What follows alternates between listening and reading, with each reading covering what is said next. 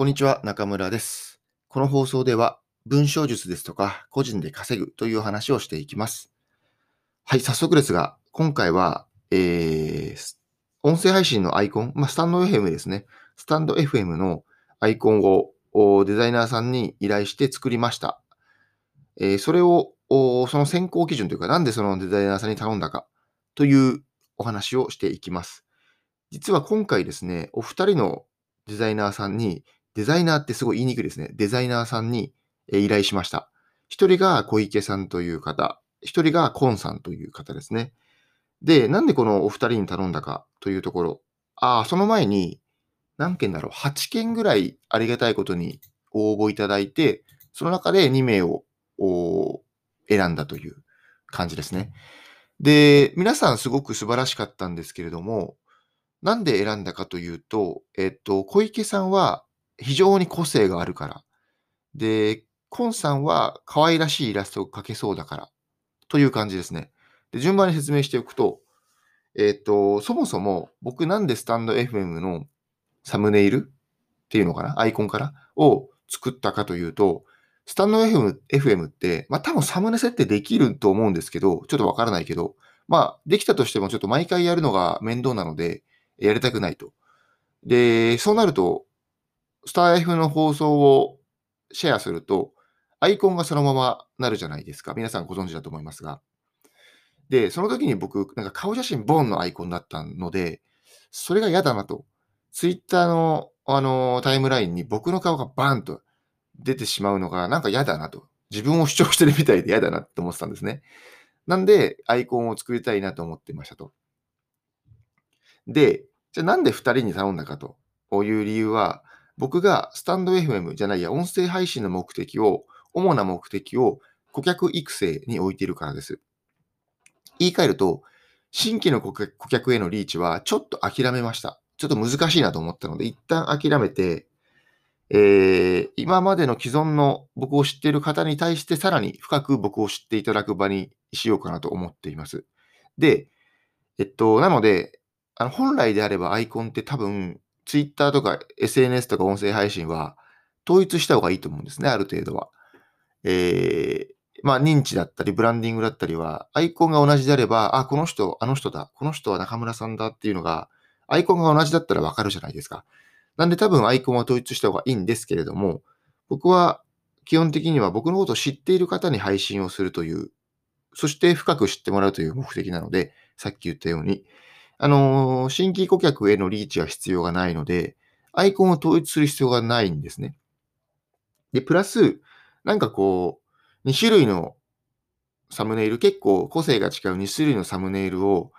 ツイッターで流せば、なんかちょっと楽しいじゃないですか。本当にちょっとかもしれないけれども、なんか見てる人も、あ、なんか今日はこっちのアイコンなんだとか、面白いアイコンだな、みたいな、思ってくれるかなと思ったので、え2種類頼みましたと。なので言い換えるとね、これはデザイナーさんを選ぶときに、2種類の違うクリエイターに選ばな、を、えーにお願いする必要があるわけですよ。でその時に、まず、まず小池さんがすぐに、あの、僕は、えー、OK を、あの、依頼したんですね。で、実は小池さんにはもともと依頼しようかなと思ってたんですけど、まあ、一回募集しようかなと思ってました。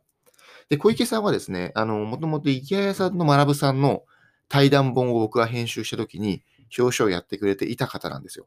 なので、コミュニケーションも、あの、すごくいい感じだし、えっと、アウトプット、どんな作品を、どんなアイコンを出してくれるかなっていうのも、想像がついたんですね。あの、いい意味で。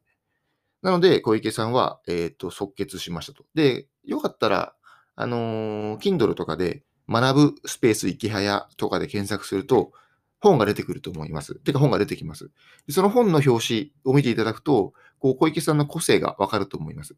で、非常に個性的なので、すごい面白い。僕は大好きです。僕は大好きなイラストなので、えっと、今回、ぜひ面白いので作ってほしいなと思いました。で、えーまあ、小池さんは過去の実績を知っていて、えー小池さんにしか出せない味が出せるので、えー依頼したという感じですね。で、次のクリエイターさんは、デザイナーさんは、小池さんとは違うものを書ける人は、僕は先行したかったんですね。で、どの方も個性、個性があったというか、あの非常に良かったんですけれども、あのー小池さんと違うタイプのイラストが欲しいとなると、ちょっと柔らかい感じのイラストが欲しいなと、アイコンが欲しいなと思ったんですよ。で、そこにああのコンさんがバチッとハマったんですよね。で、コンさんは、えっと、本格的にデザイナーをめちゃくちゃやっているというわけではないんですけれども、お子さんを育てながらやられてますと。で、スタイフの配信もされてる方ですね。全然僕よりスタイフの配信においては大先輩なんですけれども。そう。で、えっと、で、コンさんは僕はアイコンがすごい可愛いなとずっと思ってて、このアイコンみたいな感じで作ってほしいなと思って、それを作って、いただいたという流れですね。で、えっと、もともと、クラブハウスかなんかで、えっと、Kindle 編集とかの表紙を作ってみたらどうですかみたいなことを僕がお話ししたら、もうすぐに行動されてたんですよ。で、それを見て、なんか、あ、本当にデザインの、えー、分野で、ちょっと、こう、頑張り、頑張られている。うん、なんか、どんどんやっていきたいんだなって思ったので、なんかデザインに関しても本気で当然取り組んでくれるかなと。でもちろんその Kindle 編集の、え Kindle の表紙の実績も僕は見ていたし、えー、コンさんのアイコンを見ていてすごいいいなと思ったので、その実績を持ってというのもありますね。で、えっと、可愛いアイコンを作ってくれたという感じですね。なので、えっと、何が言いたいかというと、結構ね、今回は特殊な事例だったと思います。というのも、えっと、Kindle の表紙を作ってもらうときには、その人のポートフォリオが、実績が、まあコミュニケーションも含めてですけど、実績が今回の、えー、著者の方に雰囲気に合うかなっていうのと見積もりの予算で考えるんですけど、今回はあんまりそこは意識せずに、なんかこう目的が面白いアイコンを2種類作りたいなだったので、で、さらに言うと小池さんは結構僕の中では決まっていたので、小池さんをベースにもう一、二人目を考えたといういう感じですね。ただもちろんそのためには実績がないとダメだし、目に見えてこういうものを作れるっていうのがイメージできないといけないと思っていて、多分デザイナーさんってそれが強いと思うんですよね。えっと、つまり、ライターだとポートフォリオを見ても、なんていうかな、わかるんですよ。なんとなくこういう文章を書いてくれそうだなってわかるんですけど、なんかね、蓋を開けてみたら結構いい、良くも悪くも違う感じの文章が出来上がることが多いんですけど、多分デザイナーさんの場合は、まあ、ちょっと今回修正していただいたケースがあったんですけど、なんか基本的には、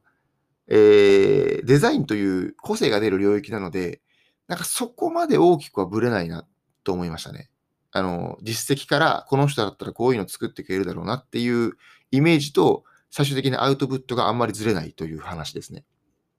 で、これはこれは言い換えると、ポートフォリオって当然すごい大事だなという話になりますね。で、多分なんかライターとかよりもデザイナーの方が大事なのかなっていうのをなんか思いましたね。えっと、多ければ多いほどいいような気がします。で、なんかこれ、こういう雰囲気も作れます。こういう雰囲気も作れますってやった方が、なんかいいかなと。例えば、えっと、コンサーだったらイラストの可愛い系もできます。もあって、でも、なんかロゴとかバナーとかのちょっとスタイリッシュなのもできます。だと、あ、いろんな幅も広いな、みたいな。で、えっと、こういう感じにしてください。お願いし、お願いするときに、えっと、ポートフォリオにあった、あの、あの作品みたいに作ってくださいみたいなことが言えるので、なんか、ライター以上にデザイナーさんは幅広いポートフォリオがあると、なんかこちら側も、あのこんな感じにしてくれっていうのがお願いしてほしいというのをお願いしやすいなと思いましたという話です。うん。そんな感じです。はい。えー、以上になります。何かヒントになれば嬉しいです。ではまた次回お会いしましょう。